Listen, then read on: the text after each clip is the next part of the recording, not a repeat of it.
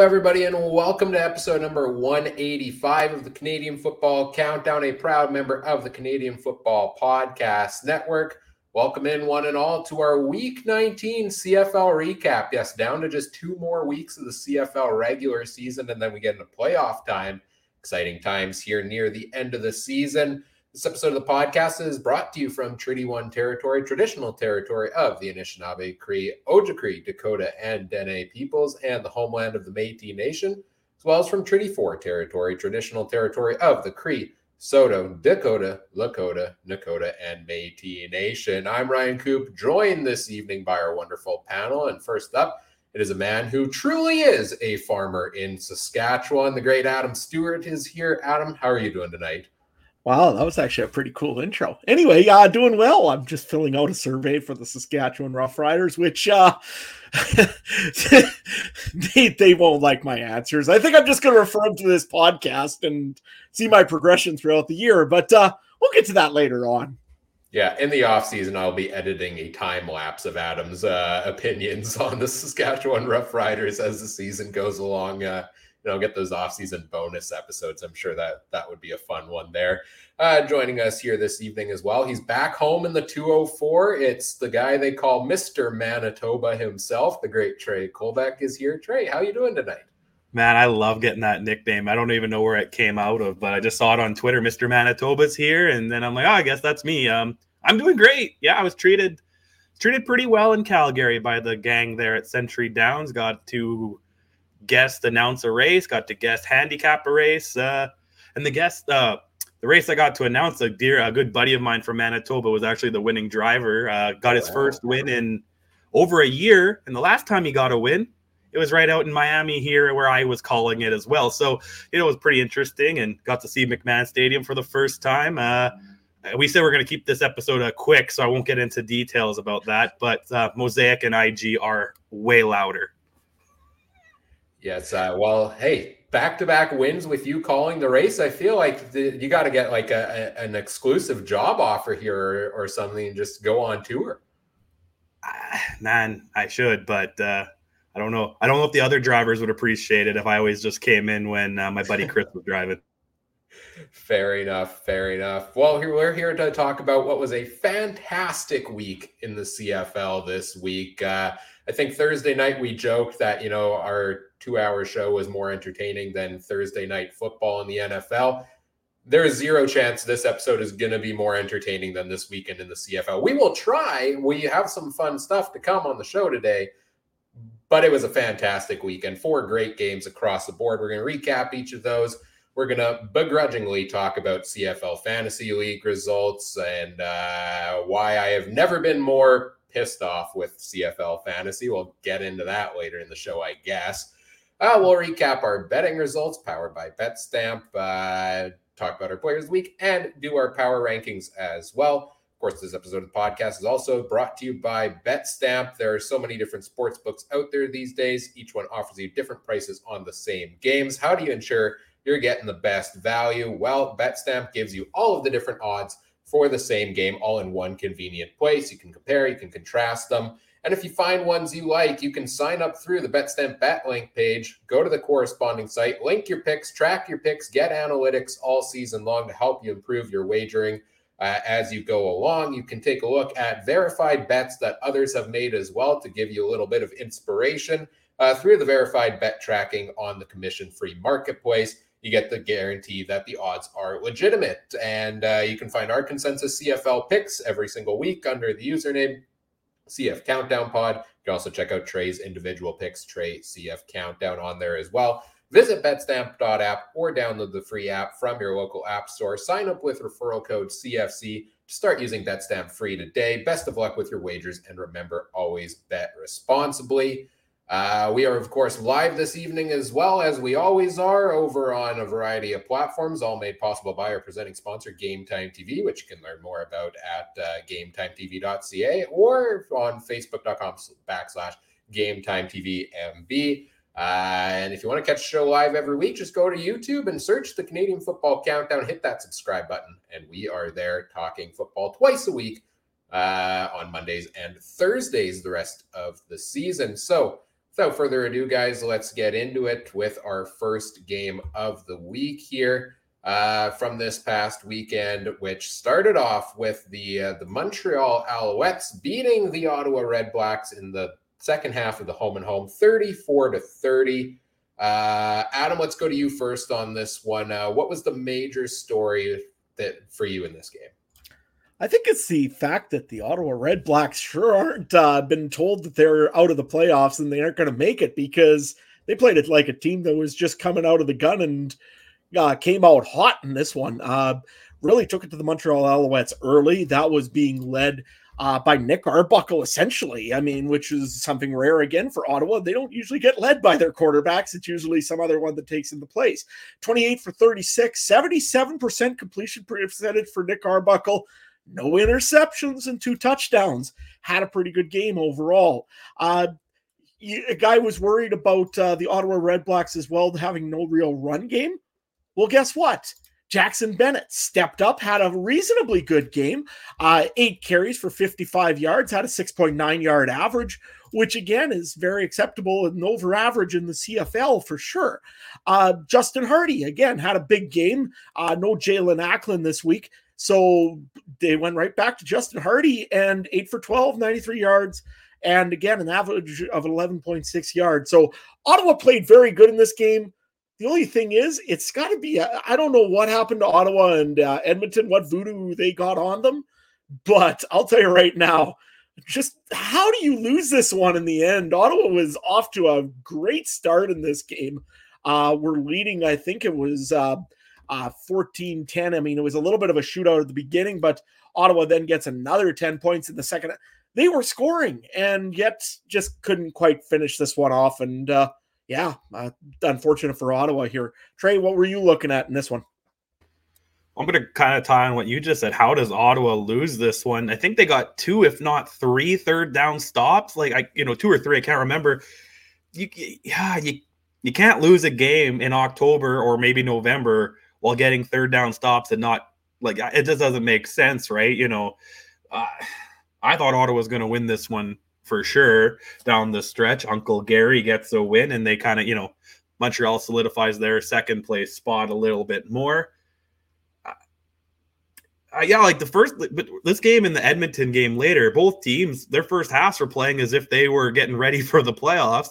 And then the second half's kind of like, no, this is why these teams haven't won at home in so many years. And this is why these teams aren't going anywhere, you know? So that's kind of what I saw from Ottawa. Montreal, oh man, it just it's tough to these East games. It's kind of weird. You get some weird fumbles. Ottawa had that weird trick play at the very beginning. Like you got some the East games are so hard to look at because you look at a 34-30 game, you go, wow, this might have been a great game. It was a good game, but like, could you really want to call it a like did anyone actually have a great performance? Probably not. It was one of those weird games, some timely fumbles, some third down stops, and that's what the East has been all year, right, Ryan? Yeah, I didn't get a chance to catch this game. I was way at the cabin at the time, but uh, looking just so so for me, the big storyline is looking back on the the stats sheet here is a couple of guys that stepped up on the Ottawa side of the ball. I mean, uh, Justin Hardy had the huge what eleven catch, thirteen target game the week before, and you had to think, given the number of guys that were out, that they were going to go to him again. But I wasn't expecting that much. But now eight catches and twelve. Uh, you know, eight catches on 12 targets for him again this game for 93 yards. Like you look at who they all brought in for Ottawa in the offseason, they brought in a number of veteran receivers into that receiving core. And you kind of have to wonder if going into next year, will some of those guys be back? Because I know Hardy kind of played his way into the lineup early on in the season too and then got injured. But you have to think he's a guy that going into next year, they're going to give a bigger role because he's producing in it you know, they were missing a number of guys. You touched on Jackson Bennett already a bit there, Adam. You know, uh, Siaosi Mariner made his first career start for them. He had 53 yards and a touchdown at wide receiver. So on the Ottawa side, a couple of younger guys stepping up and taking over those roles for the veterans and still putting together a pretty good game. On the Montreal side, the most intriguing thing for me was that are we still easing William Stanback back into the lineup? Is he not 100% and ready to go yet? Are they going to give him the full split in the playoffs or not? Because Walter Fletcher had four carries for 30 yards. He also had four catches for 60 and a touchdown on this game. Ended up outproducing William Stanback basically in this one. So I, I, don't know if that's something that they liked what they were doing all year with that dual back system with Fletcher and with Antwi, but uh, and and now they go to you know Stanback. You would think he would take over the full workload, but hey, they like what Walter Fletcher has done in that lineup this year. So uh, it seems like it's something that's working for them. And kudos to Montreal for getting it done here because they're still, you know, have they locked in the home playoff game or do they need one more win? Anybody know? I think they might have clinched at least home place now, I think.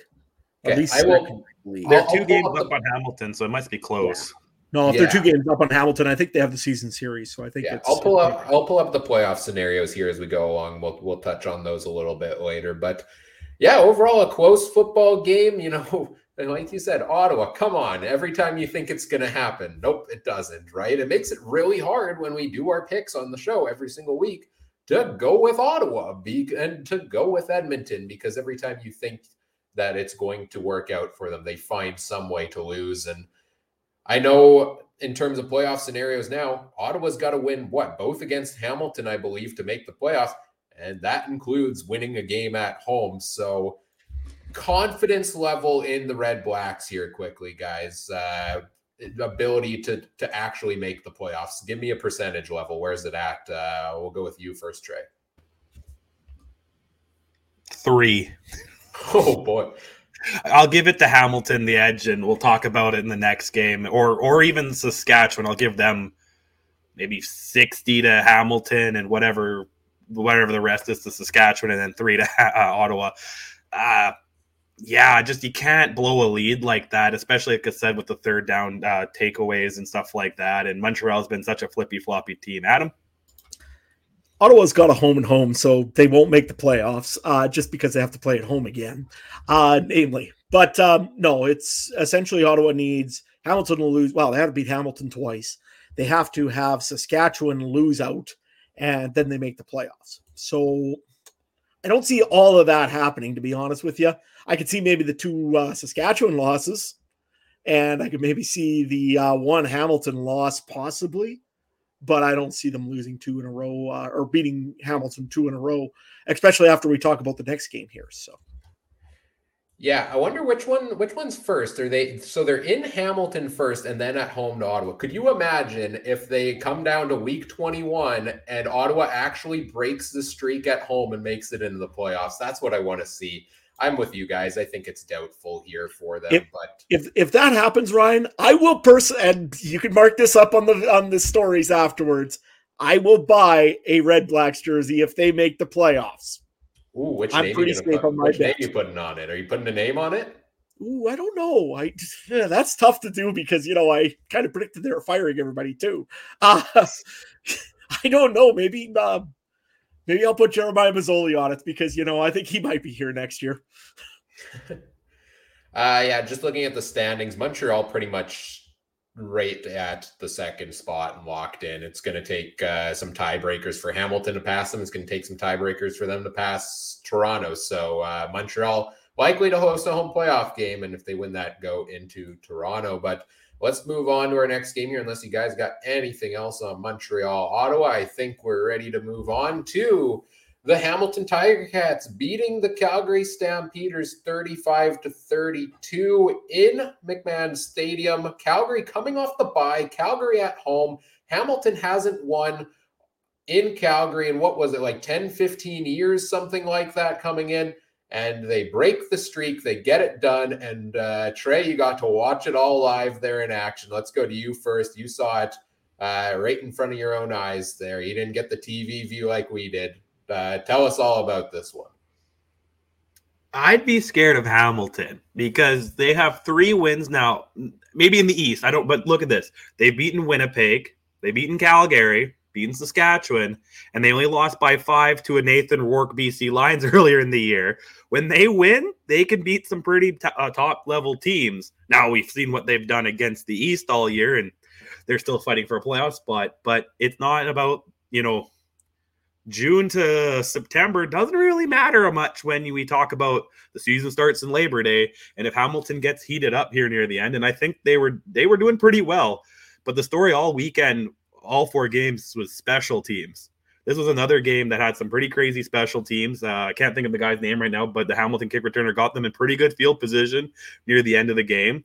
I don't know how scared of it I am of this Calgary with uh, Maier throwing three picks to Hamilton. What do you think he's going to do against BC and Winnipeg uh, in a few weeks? Um, so yeah, Tiger Cats. Got, I was pretty impressed with them.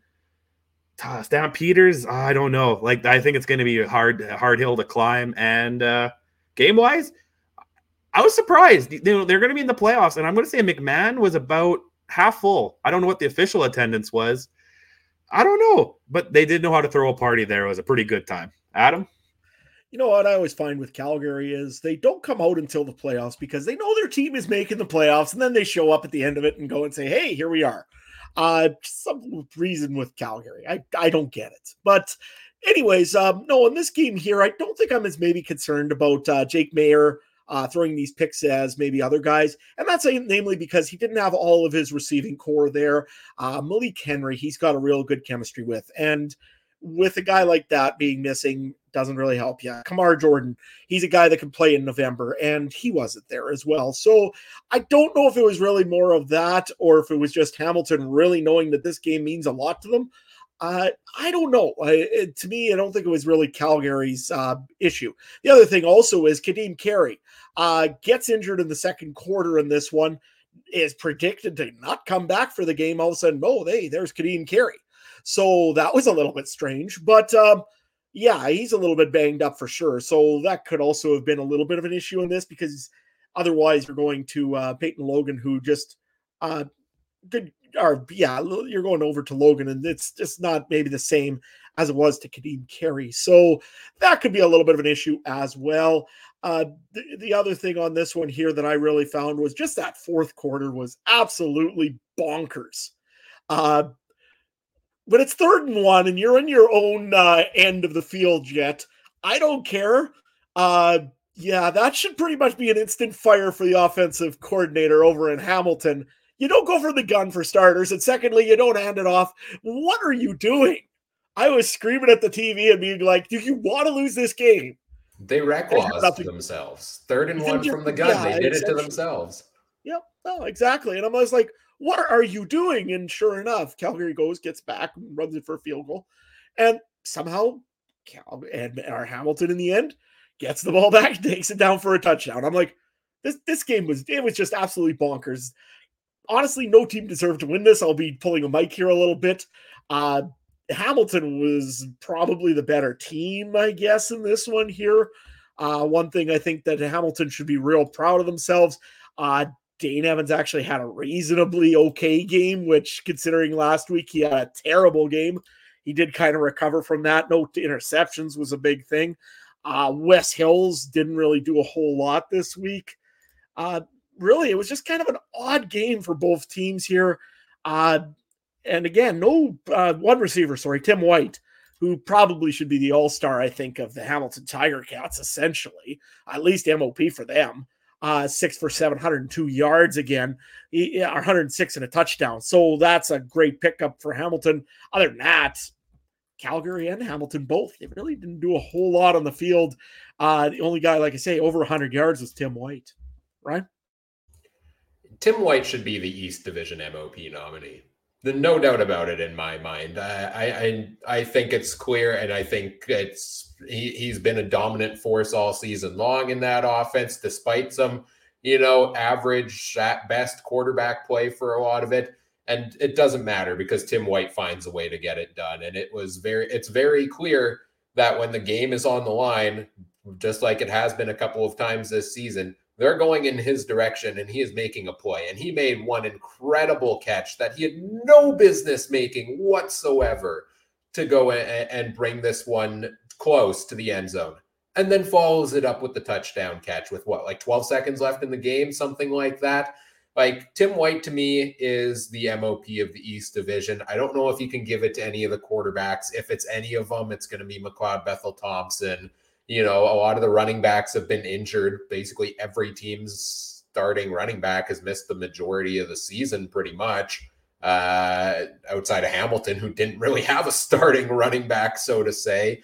Uh, you know, maybe you give it to a defensive player here or there, but I, I think Tim White's a front runner, and uh, he's fifth in the league in receiving yards right now. I think you know you're probably looking at Eugene Lewis, Jaelon Acklin. Those are pro- Kurleigh Gittens Jr. Maybe those are his competition for the award, but he he just gets it done. And I love Tim White. I thought that was a huge breakout season for him last year. I'm excited to see him top it even this year. Like he's almost at 1,200 receiving yards uh, couldn't have asked for a better progression year from him. And they're going to need him to have these big games in the playoffs, I think. He's really the guy carrying the team right now for the Hamilton Tiger Cats. And one thing for me in this game, guys, disappointed in the lack of usage of Wes Hills 11 carries, 52 yards. I said last Thursday, if they gave him 20, 20 yard, 20 carries, I'm picking Hamilton to go to the Grey Cup. I don't know if I can do that after this performance. I give them credit for winning in Calgary when they never do.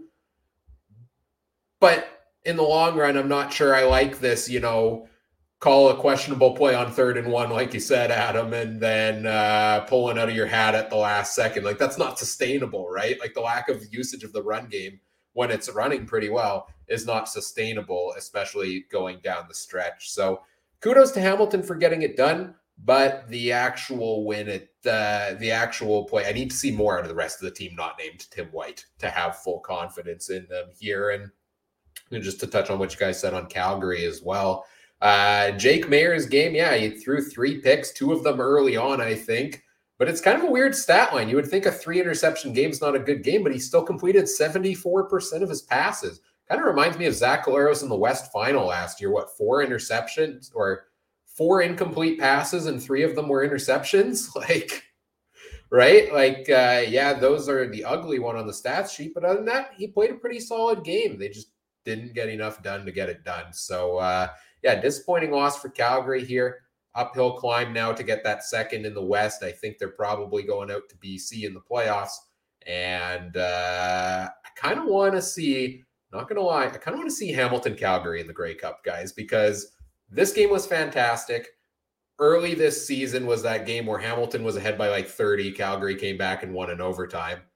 We got to have a completion of the saga, right?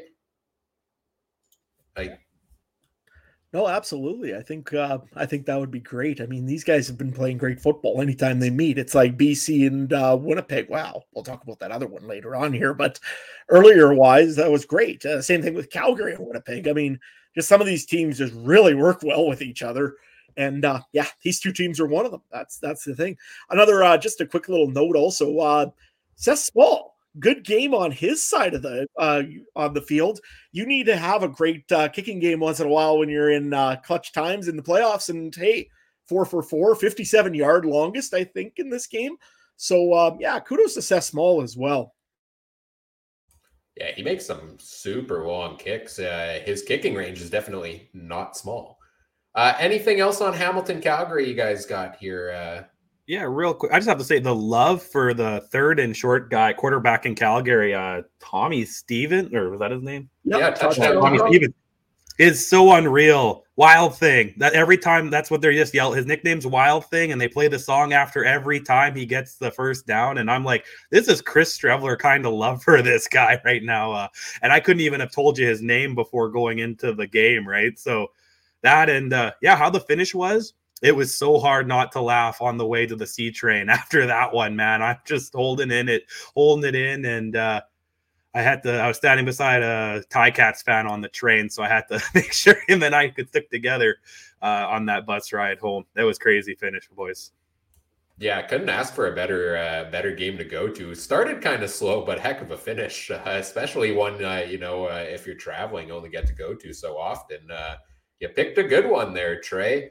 I think we're ready to move on to game number three of the week, which was the Toronto Argonauts uh, going into Edmonton, a spot they hadn't won since I want to say it was 2013, 2015. It's been a number of years since Toronto's won there. It's also been a number of years since Edmonton has won in Edmonton, and the Argos are the one to break this streak. Uh, let's go back to you here first, Trey, because I, I think you're a little uh, little more fired up on some of these Argos performances after after watching uh, some of this here.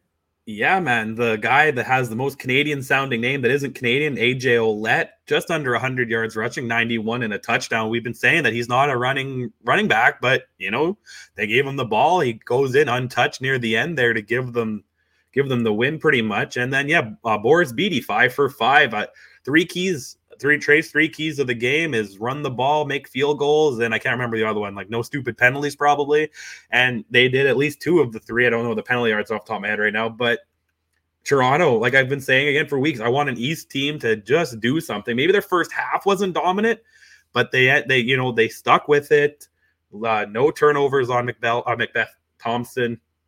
McLeod, sorry, Thompson McLeod, whatever his name is, with all the hyphen. I hate the hyphenated names, man. Jeez, Louise. Um, but uh, yeah, I'm pretty. I'm I'm kind of. This is why our the Argos have that crazy high percentage of winning the Grey Cup because all they got to do is beat Montreal, Hamilton, maybe Saskatchewan, Ottawa, and then they basically just have to have a lucky game against whichever team comes out of the West, right? So I think they have the tools to do it. Uh, I don't know if I would still put money on it at this point, but they definitely have the tools. Uh, Adam? Yeah, no, they do. And I think the Toronto is starting to gain a little bit of confidence, especially a good fourth quarter comeback like this. Yes, they're playing Edmonton in Edmonton. Usually they traditionally well lose there weird still saying that about Edmonton, but nevertheless, uh, Toronto has been one of these teams that has really done a good job of coming back in games. McLeod Bethel Thompson always was a good second half quarterback, and he's proved it here again. Uh, I want to give a shout out though to Taylor Cornelius a little bit here because we heard news today that uh, he went back in after having a uh, ruptured spleen or a bad like a, a spleen injury. That guy's got is like just awful tough, but silly, but tough nevertheless. Uh, he had a good game. I don't know if he had his best game in the world because again, he half was injured for some of that fourth quarter. 18 for 30, 185 yards, touchdown, one pick. Eh, kind of an average day for him. Uh, one guy though that had a really good game and uh, has never shown up for Edmonton all season until this one was Darrell Walker. 114 yards. He has really, again, hadn't done a whole lot all season. Had all seven catches that went to him, 114, no touchdowns, but a 44 yard long catch. Also, Manny Arceneaux's back, uh, 26 yards, nothing really spectacular for him. But nevertheless, I think that uh, Toronto has, or Toronto, Edmonton, I don't know what it is. They they did the right things and all the right pieces to win a game for once and they just can't do it. I don't know what it is. I think you have to have that cake that says at least you tried and give them that cake because really there's there's no other ways to describe this and how Edmonton can lose a game. I mean, they didn't even take Chris Jones's uh, usual team takes a pile of uh penalties. They only had three penalties for 25 yards, and they still lost the game. I I don't know how Edmonton next week is going to lose another one to BC in Edmonton, I believe it is. Uh, going to be interesting to see how that one's going to happen. But um, yeah, I don't know. Figure out. I guess they'll figure out a plan and be able to do it again next week. I, I just don't know. Ryan.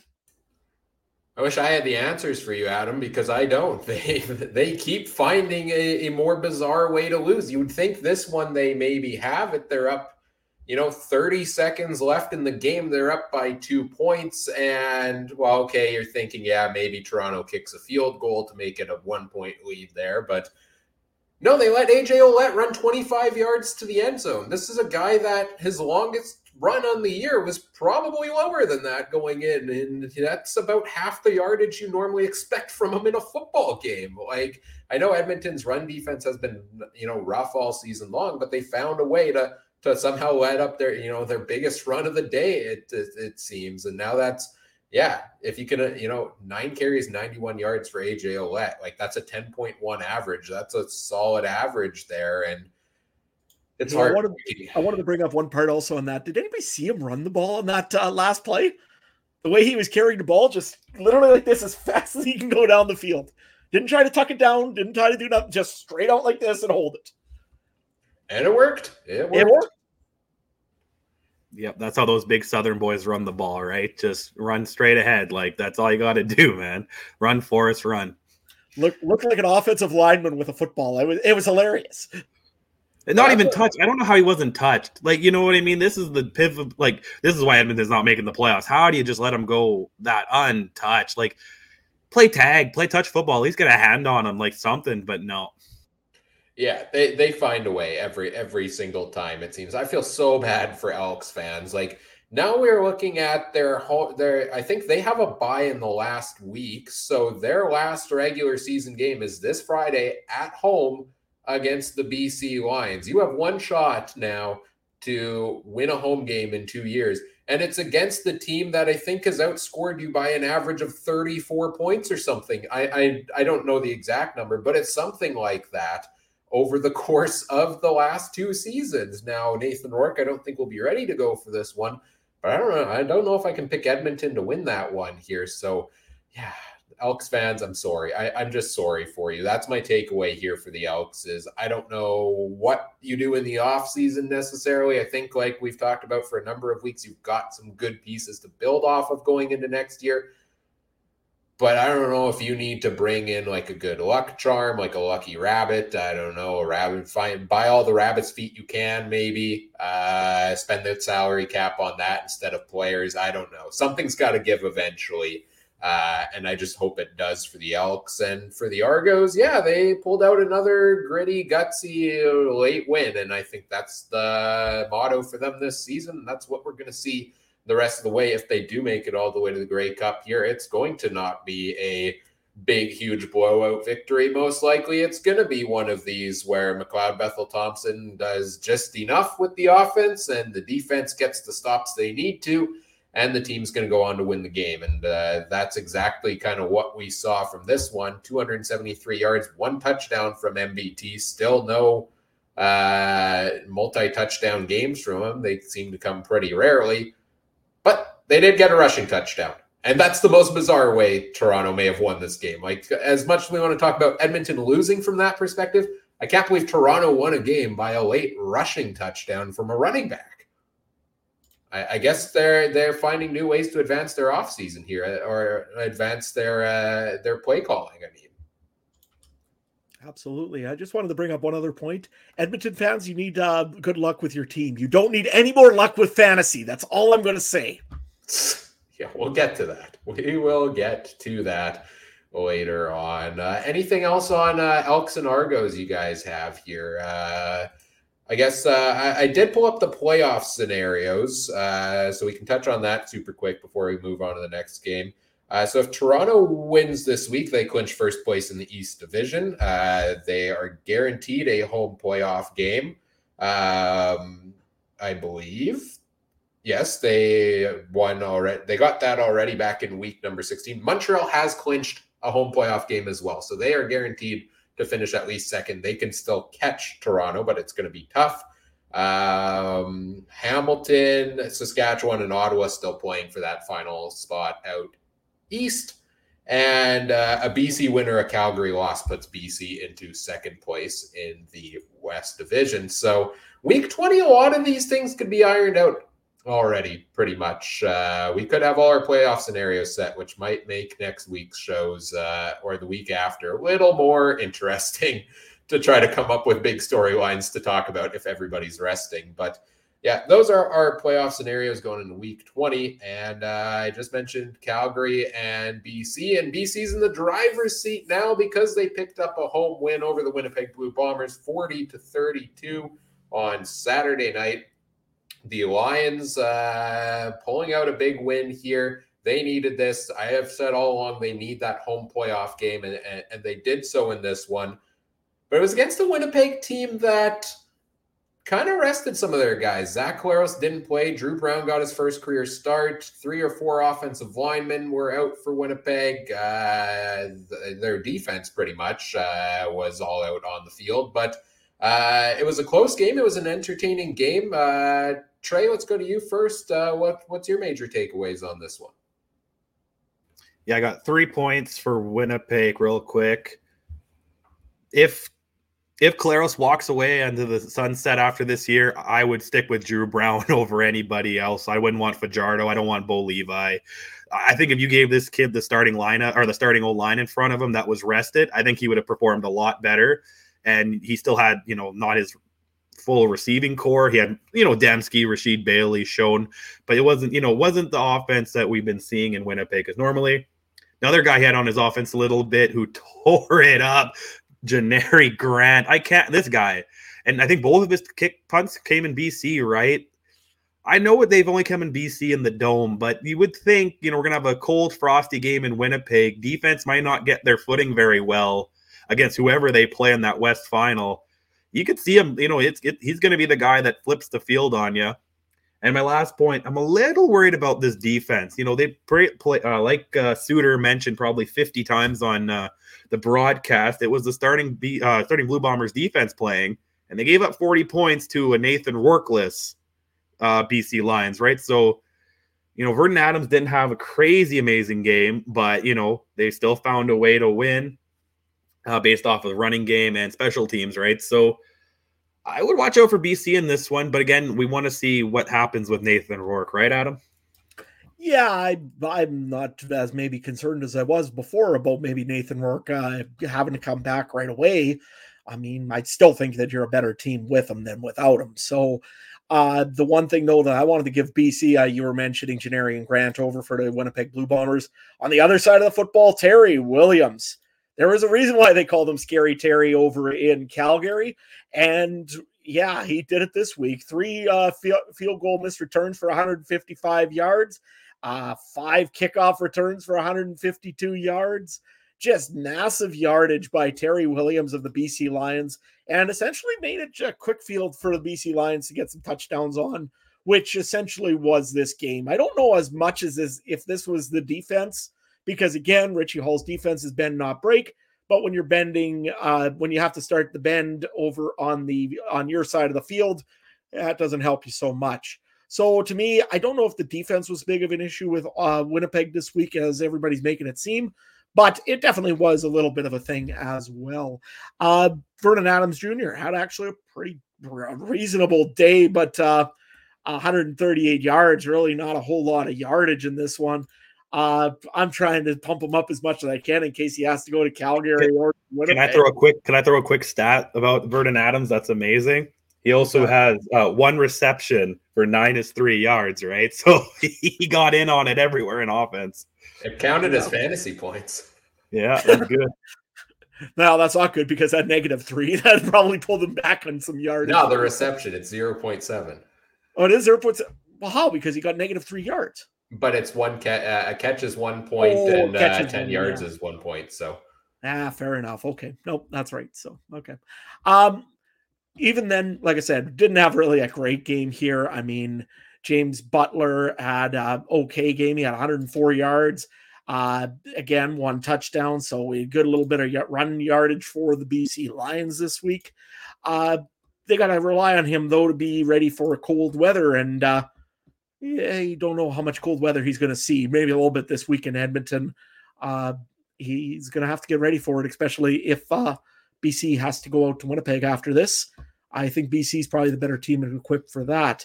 Uh, but you were saying about Drew Brown. Yeah, no, he was uh, very good this week. Uh, you do have an effective second quarterback if you do need him in Winnipeg. If something happens to Zach Collaros, I don't know if he'd take you to a Grey Cup, but he's definitely serviceable. That's for sure. Uh, 28 for 39, 71 yard completion percentage. Nope. Had a pretty good game as well. And of course, you had your obligatory uh, Dalton Schoen touchdown. I mean, that's just pretty much just uh, penciled in at this point. Uh, and also another guy that really had a great game, and I'll talk about him probably a little later on. Uh, Rasheed Bailey, 11 for 14, 121, made advantage of what uh, was given to him. And uh, clearly, he's used to getting footballs thrown to him from Drew Brown because it was his favorite target all game. Right? I just had within the last two minutes a very interesting epiphany in regards to Vernon Adams Jr. Is I've been kind of disappointed with him in his time so far in BC that he does hasn't lit it up because we're used to expecting big play VA. But if you look at his stats line now, maybe we're just thinking of him as still the old version of the player and he's kind of transitioned into something else. And is it crazy of me to say that Vernon Adams Jr. is becoming a Matt Nichols? Because you look at his stat time in BC, six games played there, five touchdown passes, zero interceptions. So as much as we've talked about maybe, yeah, he hasn't lit it up like he used to, he also hasn't really thrown the game away. He's been playing smart ball. He's been, uh, you know, throwing it away that uh, when he needs to. That probably comes with some of his lack of completion percentage here and there. And uh, I, if if that's the type of quarterback you know he's transitioning into, then I feel a little bit more confident uh, in what I've seen from Vernon Adams Jr. so far. But uh, I, I, think it's maybe a shift, and I don't know if the injuries, the time as a backup, has kind of shifted the play from him, or maybe it's this, just the scheme over here uh, in BC. Uh, but that's kind of what I'm seeing from Vernon Adams Jr. now. I don't know. Is that crazy, guys? No, I wouldn't say it's crazy. I mean, and th- this plays into the whole bringing Nathan Rourke back if he doesn't need to. You have a guy like, I mean, I don't know, Matt. Uh, the Matt Nichols kind of approach could get you into the playoffs. Like I said, you're going to have cold weather potentially in Winnipeg, and he's clearly doing okay in the good weather under the dome, right? So that's not that's kind of the gameplay you want. You don't want a guy, you know, who's going to heave it down 60, 70 yards. You could have a windy, chilly game in Winnipeg. You know, those balls could get picked, and we saw like what Collaros had in weather like that uh, last year, right? So, yeah, I, I don't mind Vernon Adams. I, I stuck, I stand up for him uh, this whole way. Uh, Adam. Yeah, no, I I agree agree with you, Ryan. It, you're right. The more and more I think about it, he is more like Matt Nichols. Great game manager. He can maybe keep a lot of touchdowns uh, and not a lot of picks, but uh, you also got to get to the touchdowns. And only having one, less than a touchdown a game in his time here in uh, BC. I still remember earlier in the year when uh, the BC Lions were calling the Winnipeg Blue Bombers offense a little bit vanilla well, who's vanilla now? I think because yeah, you're right. I just I Vernon Adams hasn't done a whole lot in BC. And that's why they need Nathan Rourke to play in the playoffs. He's dynamic. He has the ability to run. He has the ability to throw some odd passes that he can make some plays on that maybe nobody else could make. So to me, if uh, Nathan Rourke's available, I think they better start getting him ready.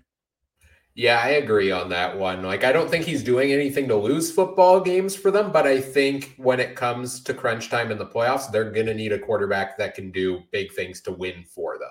And I think they're going to need Nathan Rourke to do that as well. And we'll continue to monitor how he's doing uh, in practice and gearing up for game shape as well. Uh, yeah, you mentioned vanilla offense. Uh, of course, the comments by Marcus Sayles earlier this season. He got a bit of revenge in this one because he had a pick six in this game.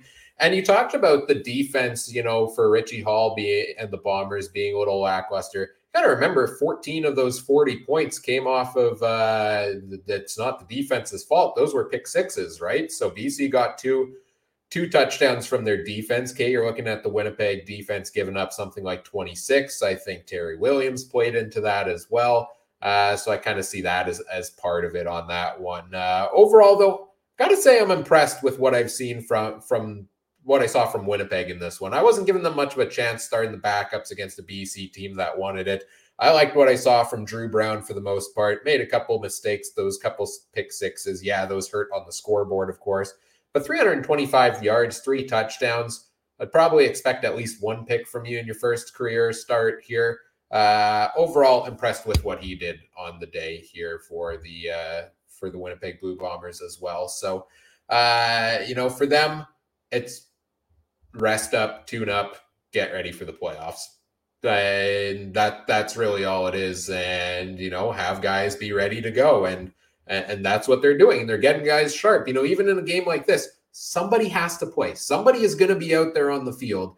And a lot of those guys are still guys that are going to play in the playoffs as well. So it's a tune up for them also. And that's why a performance by a guy like Rasheed Bailey, who's really turned it on in the second half of the season, is so key to see even in a game like this because that's got to be extra motivation for him.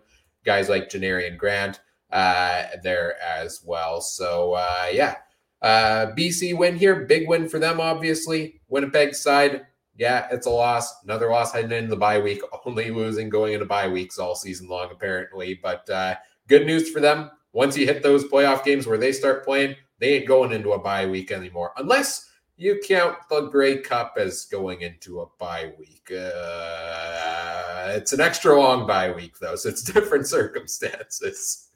Uh, anything else on this game, guys? No, the only other thing was, you know, they do have a bye week into the West Semi, so you know it's bye week play, bye week play.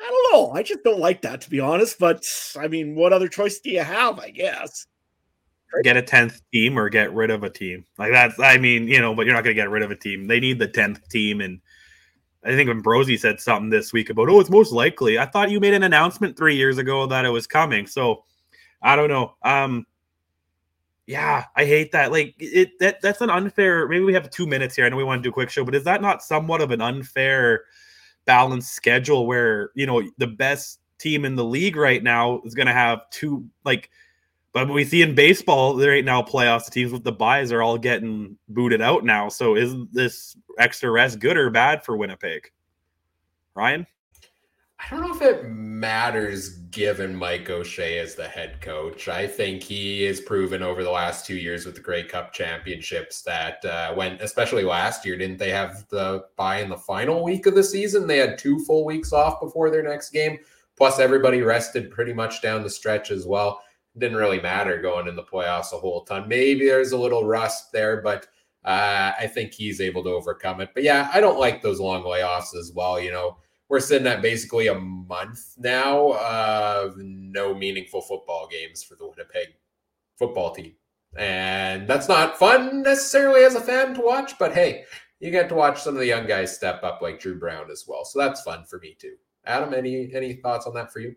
Yeah, no, I just uh, myself, I don't like it because you're ruining momentum essentially. You want momentum getting into the uh, playoffs, and having a buy and then going back out and then having a buy and then going back out kind of ruins momentum for any team.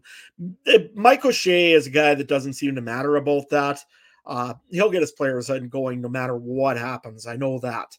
But again, I'm a little nervous with it also because you're still not getting those reps and you're still not getting Zach Collaros will not have a meaningful rep until he throws a ball in cold Winnipeg in a West final. I don't know if it's a big of issue, but I don't like it as much as uh, as much as maybe having an extra time off. Right? I would rather have maybe a week or so, at least win that last game of the year, and and then go in and try to like get a little bit of momentum going.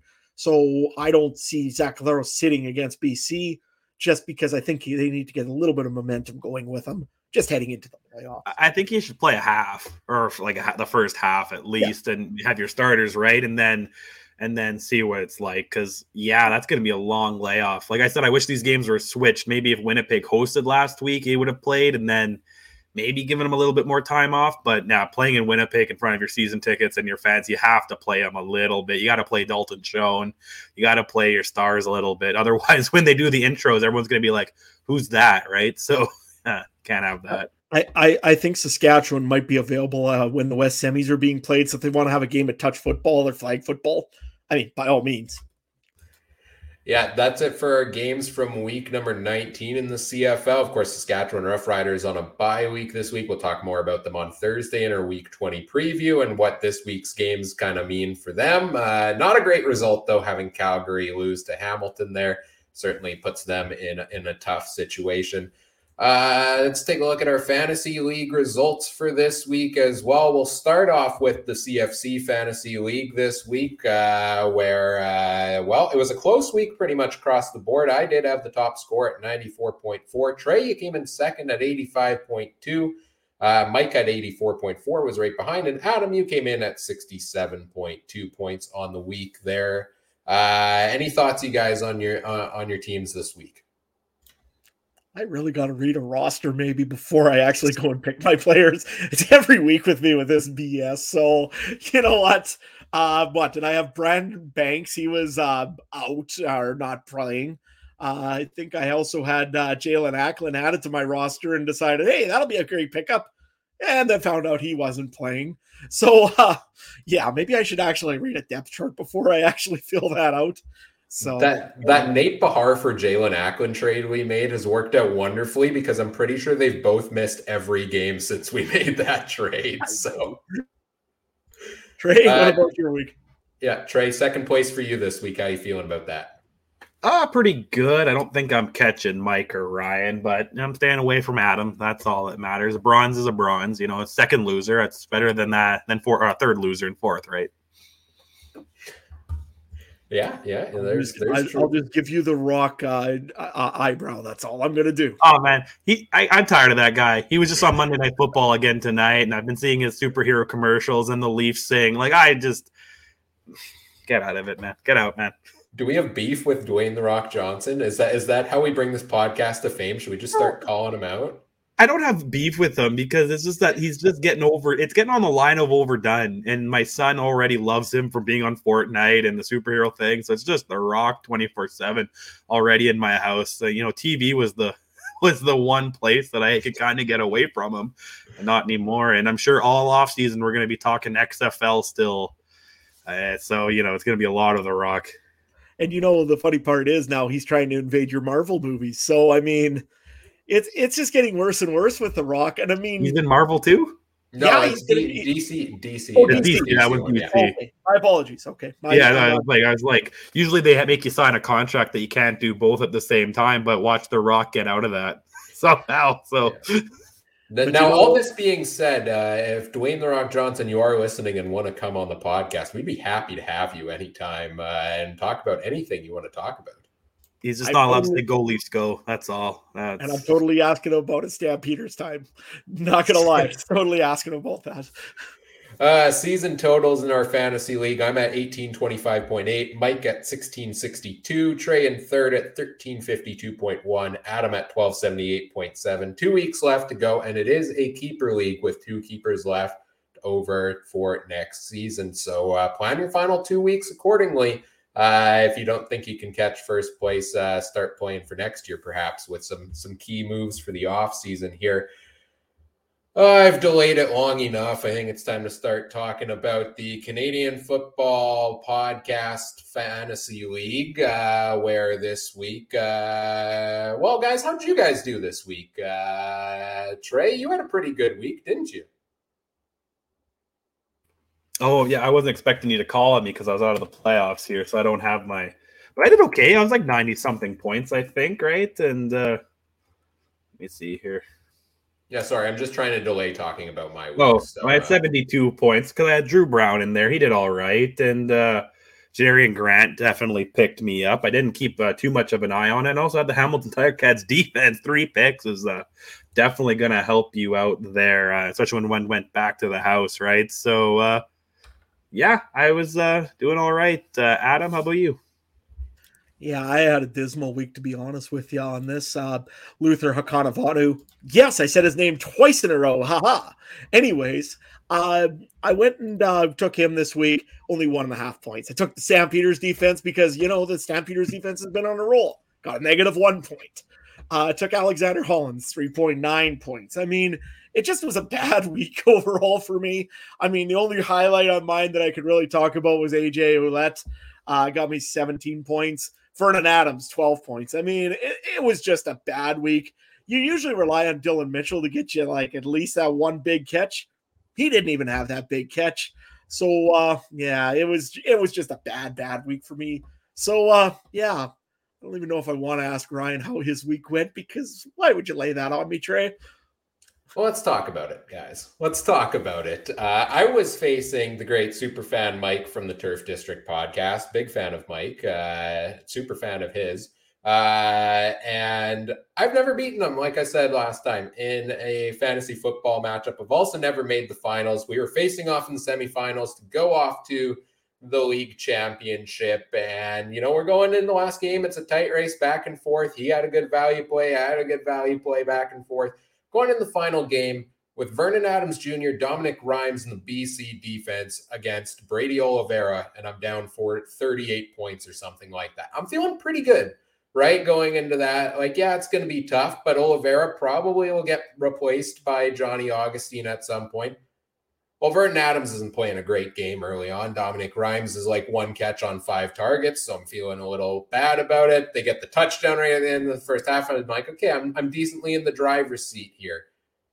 I get two touchdowns out of the BC Lions defense, so I'm feeling big about, uh, you know, that's a huge play. That's going to put me over the top.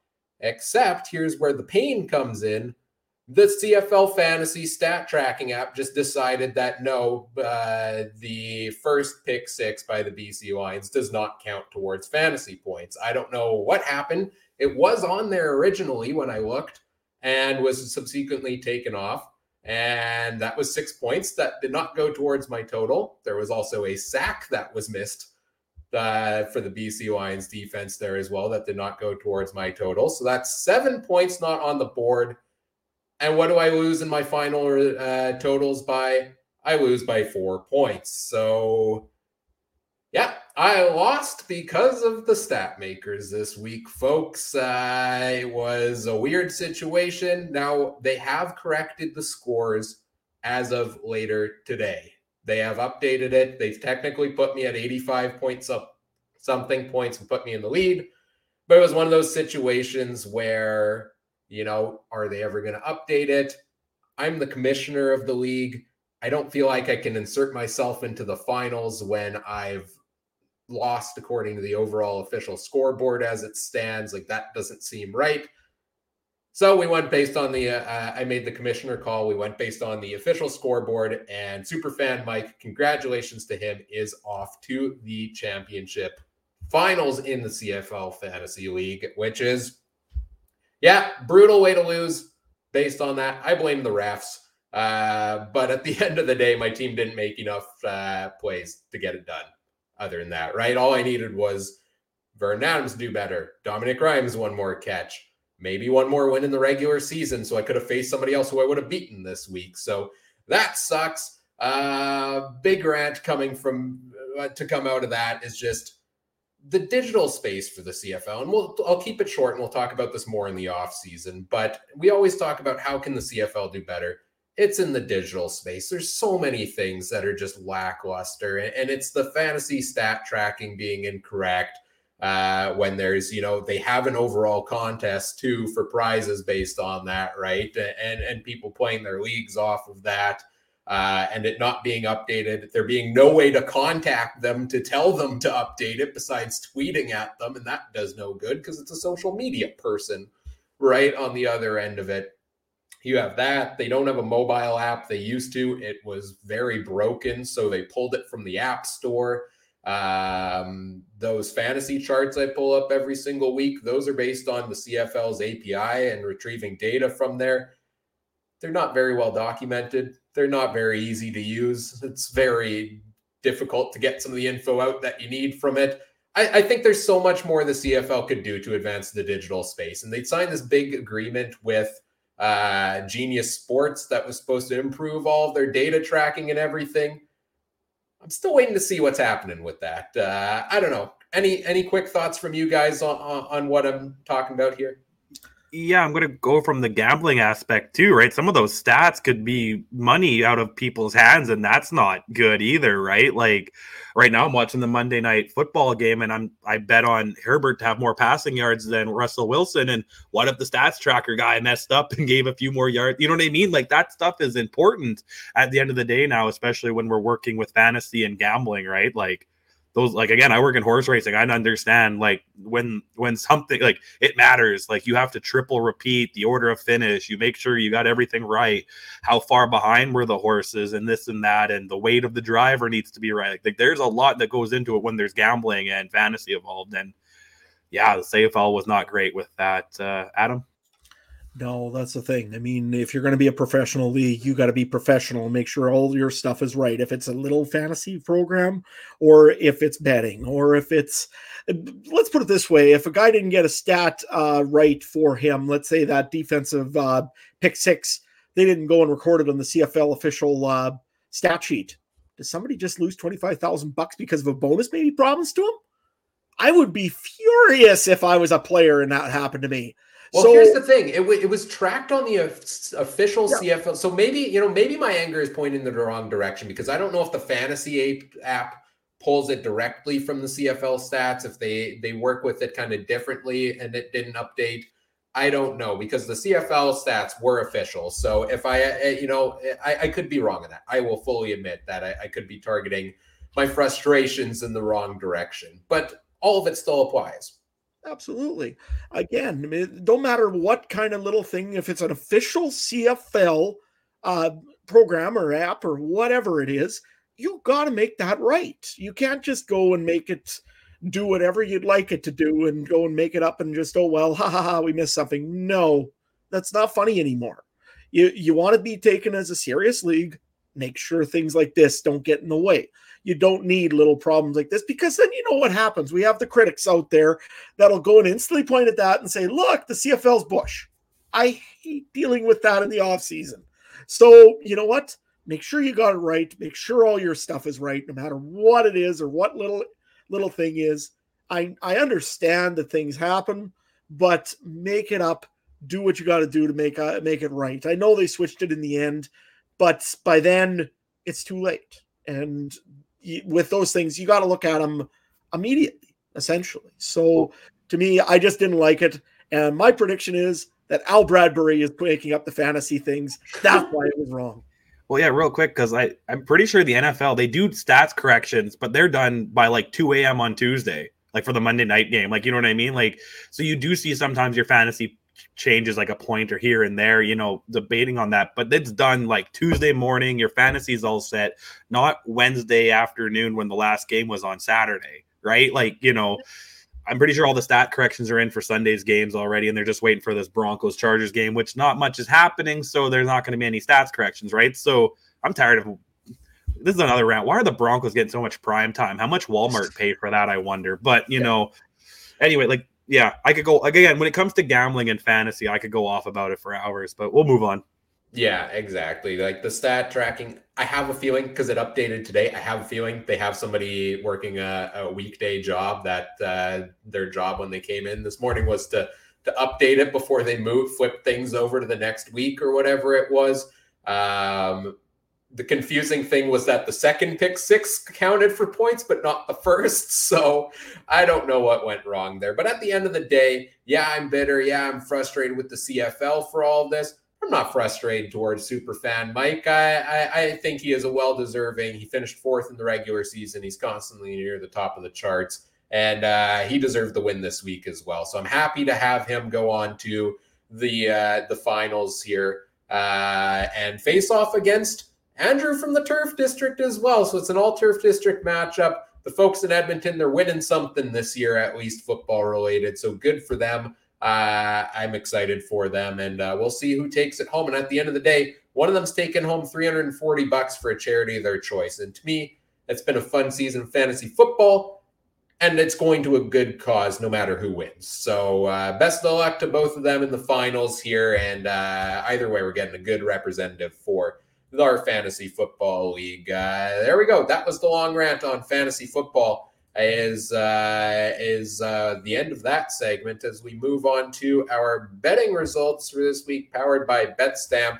Uh, BetStamp is a free app that helps you uh, find the best odds for your online sports betting wagers. Uh, it provides you comparisons of the odds across a variety of different sports books, including their best recommended odds, which is what we used for our consensus CFL picks this week and every week on the show. You can learn more at betstamp.app and sign up with referral code CFC.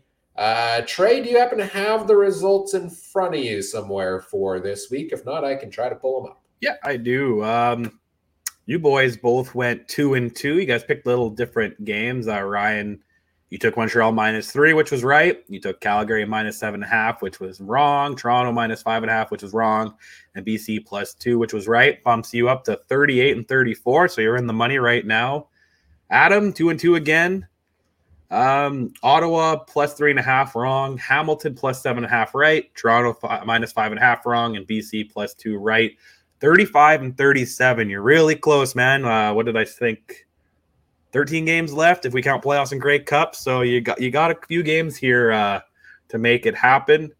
And then myself, I went three and one. Montreal minus three was right. Hamilton plus seven and a half was right. Edmonton plus six and a half was right.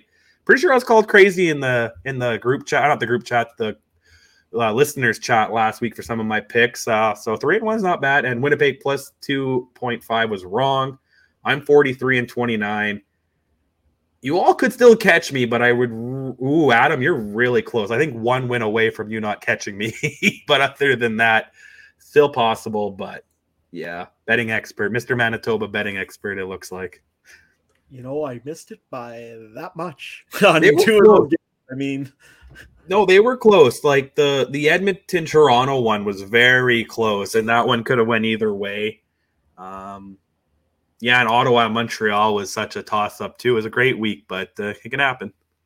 so uh, I was going to ask, can we make bets uh, this week on the uh, results of the CF uh, PN uh, fantasy countdown or fantasy? Like who's going to win, Andrew or Mike?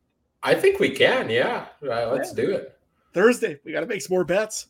Yeah, exactly. We because we don't have enough things packed to pack into the show already. Yeah, no, we can talk about that on Thursday. Of course, you can follow our bets uh, uh, at CF Countdown Pod on the BetStamp app to see our consensus picks. Uh, I guess what was the overall consensus record this week, uh, based on what we all picked? Like, Uh, I think we were two and two. yeah, Adam and I probably screwed it up a couple of Maybe. times. We tend to do that. Probably that Toronto game. I would have had, or Toronto Edmonton. Well, Edmonton. maybe we're three. We might have been three and one. I'm. T- I can't do the math in my head right now, looking at it. But we were yeah, I just pulled three it up or- here. Three, three and one. Uh, Yeah. The Toronto Edmonton game was the only one we we did not get right because uh, I think, uh, and we were off by zero point five on that one. So uh, hey, close to a perfect week on the consensus almost. Not too bad. Uh, well, a couple of players that had near perfect weeks this week, or at least pretty good weeks, are our players of the week. That was a nice seg- segue there. You like that, hey? Uh, eh, I do, I do okay sometimes with those. Uh, let's go to you first here, Trey. Who is your player of the week for this week?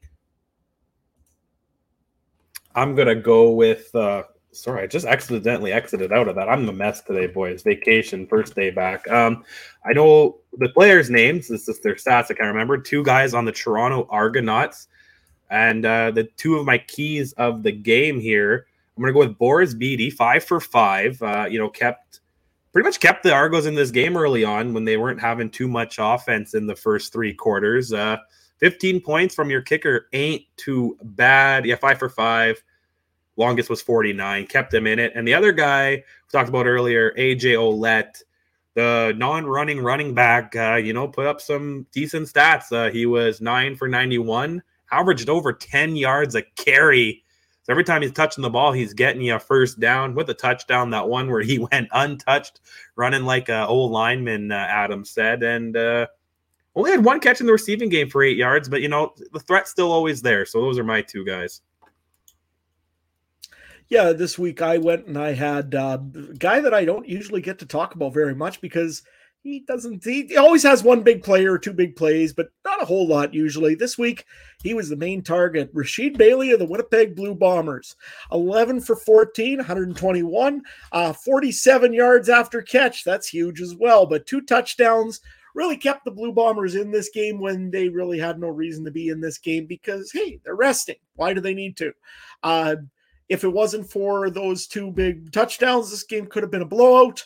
Uh, yeah, no, Rasheed Bailey definitely earned a player of the week for me this week. Ryan, what about you? Yeah, for me and Mike both went towards the Hamilton Tiger Cats this week. I'll give you his first. He's agreeing with you on the kicking game this week, uh, Trey, and that's Seth, Seth Small with four field goals, including a 57 yarder in our CFC Fantasy League. I did start him as my kicker this week. He put up a solid total there. I think just behind Boris Bede for the highest of the week. Uh, definitely money is Seth Small. He's had a good year since taking over the kicking job, and he did so again this week.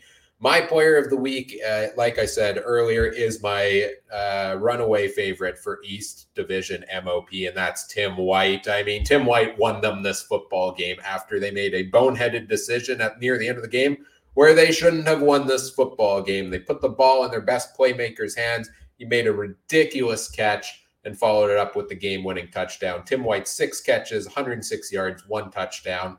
Big fan of his, and he did it again this week. Uh, let's talk power rankings here to end off the show. Uh, and we'll do that here. I'll give you my power rankings here first. I've got Winnipeg at number one, BC at two, Toronto three, Calgary four, Montreal five, Hamilton at six, uh, Ottawa at seven, Saskatchewan at eight, Edmonton at nine, Uh, a lot of it's pretty straightforward, I think. Uh, obviously, Winnipeg still played pretty good, even though resting some starters. Uh, BC uh, had a good game here as well. They should finish second in the, the West, get that home playoff game. Uh, Toronto going to be hosting the West East final. Calgary, uh, yeah, they took a step back here, but I still think they're a pretty good football team. Uh, Montreal should get second in the East. They pulled out a win here, uh, a, a comeback from a slow start to the game. Hamilton did look good, but I don't think I'm quite vaulting them over the others because they may not even make the playoffs. So it's hard for me to to lock them into that spot there. I did put Ottawa ahead of Saskatchewan because I think that the uh, home and home with the Hamilton's a little easier than what Saskatchewan has to do to make the playoffs here, although Ottawa needs more help. And Edmonton is last for me just because they are the only team that's actually eliminated from the playoffs at this point and don't have a shot of uh, going anywhere from here. Uh, let's go to you first here, Adam. Yeah, mine was very similar up in the top. I mean, um, there's a reason why. Winnipeg is one of the best teams in the league. I mean, yeah, they had a bad week this week, but they also didn't have half their starters in this week. So they were at my number one position. BC's at number two because they have been playing okay football. Uh, question mark, maybe a little bit with Vernon Adams, but other than that, pretty good football overall. They should get healthier for playoffs. Uh, the Toronto Argonauts at number three had a very good game again, comeback victory against Edmonton. That should help with our momentum. Uh, the Calgary Stampeders at number four. I just wonder about them now because the Hamilton they kind of struggled with, and that's a little bit questionable. But maybe they'll have a bounce back week here up against Saskatchewan. Uh, Montreal number five. They had a good win against Ottawa, had to come back in that one as well, and also clinch second. So they're pretty happy. Gary, make sure you get the Olympic Stadium ready to go for us East semifinals. Uh, Ottawa number six again had been a better team lately. Uh, they've been playing a little bit more desperate, and actually, uh, Nick Arbuckle's turned the corner a little bit here, I think. So, uh, see interested what they do next week against the Ti-Cats. Hamilton, uh, they are number seven to me. They didn't have a good game against Calgary, but they keep winning games, so that's important as well. Number eight for me was the University of Saskatchewan.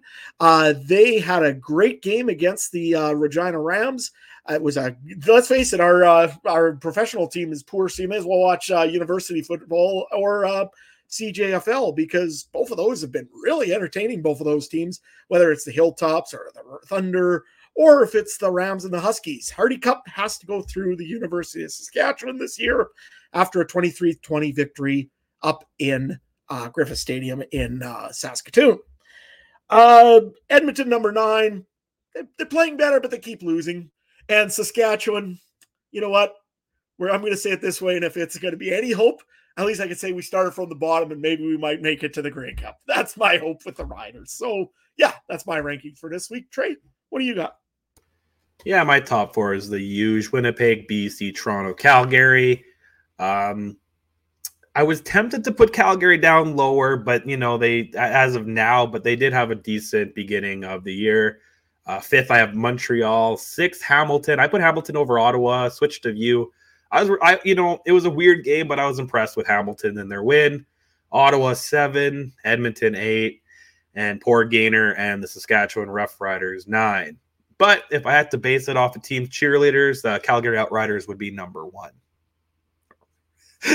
and uh, Mike, uh, Mike had the exact same as me, I believe, from the group chat, right? So that's our uh, that's our power rankings.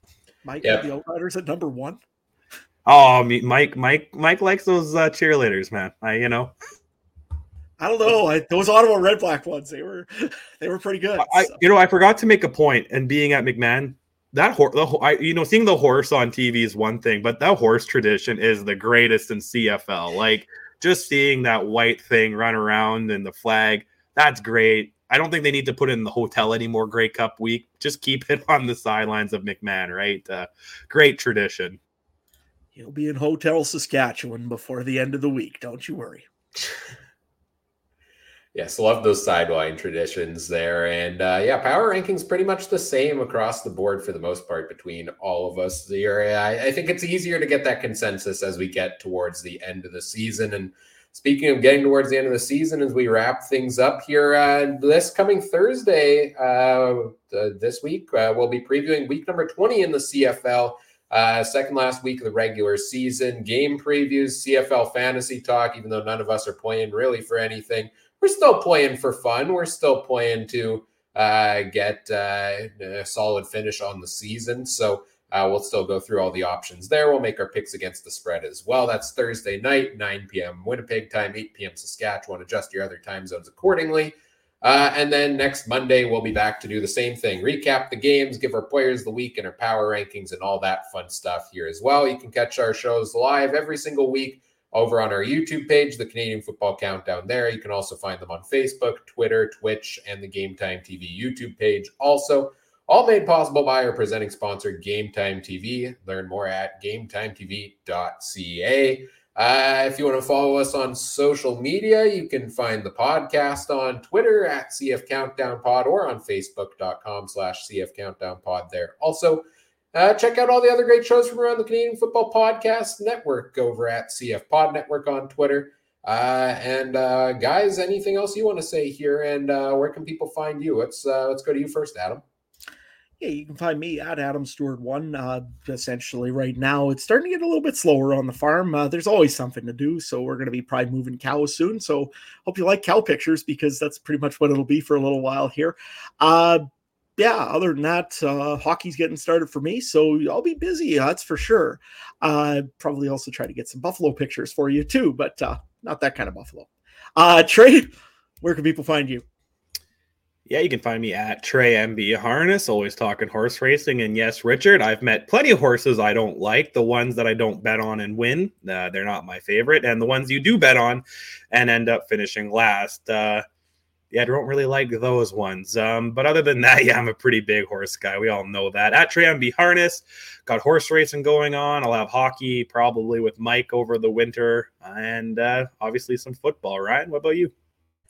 You can find me on Twitter at Kooper Trooper 42 if you want to talk CFL, CFL fantasy, uh, NFL, NFL fantasy. Uh, I did, imp- well, the, barring a miracle, because I think the current game is uh, spoiler alert, spoiler alert, spoiler alert, going to overtime, uh, or so I hear. No?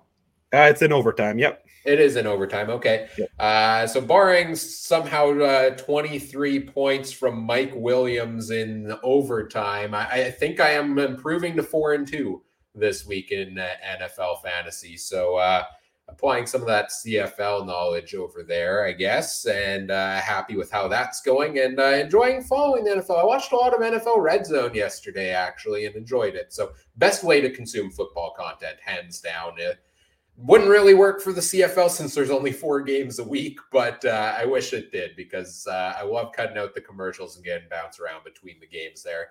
Uh, yeah, you can follow me on Twitter at Kooper Trooper 42. Make sure you follow Mike as well at Mike Garrell on Twitter.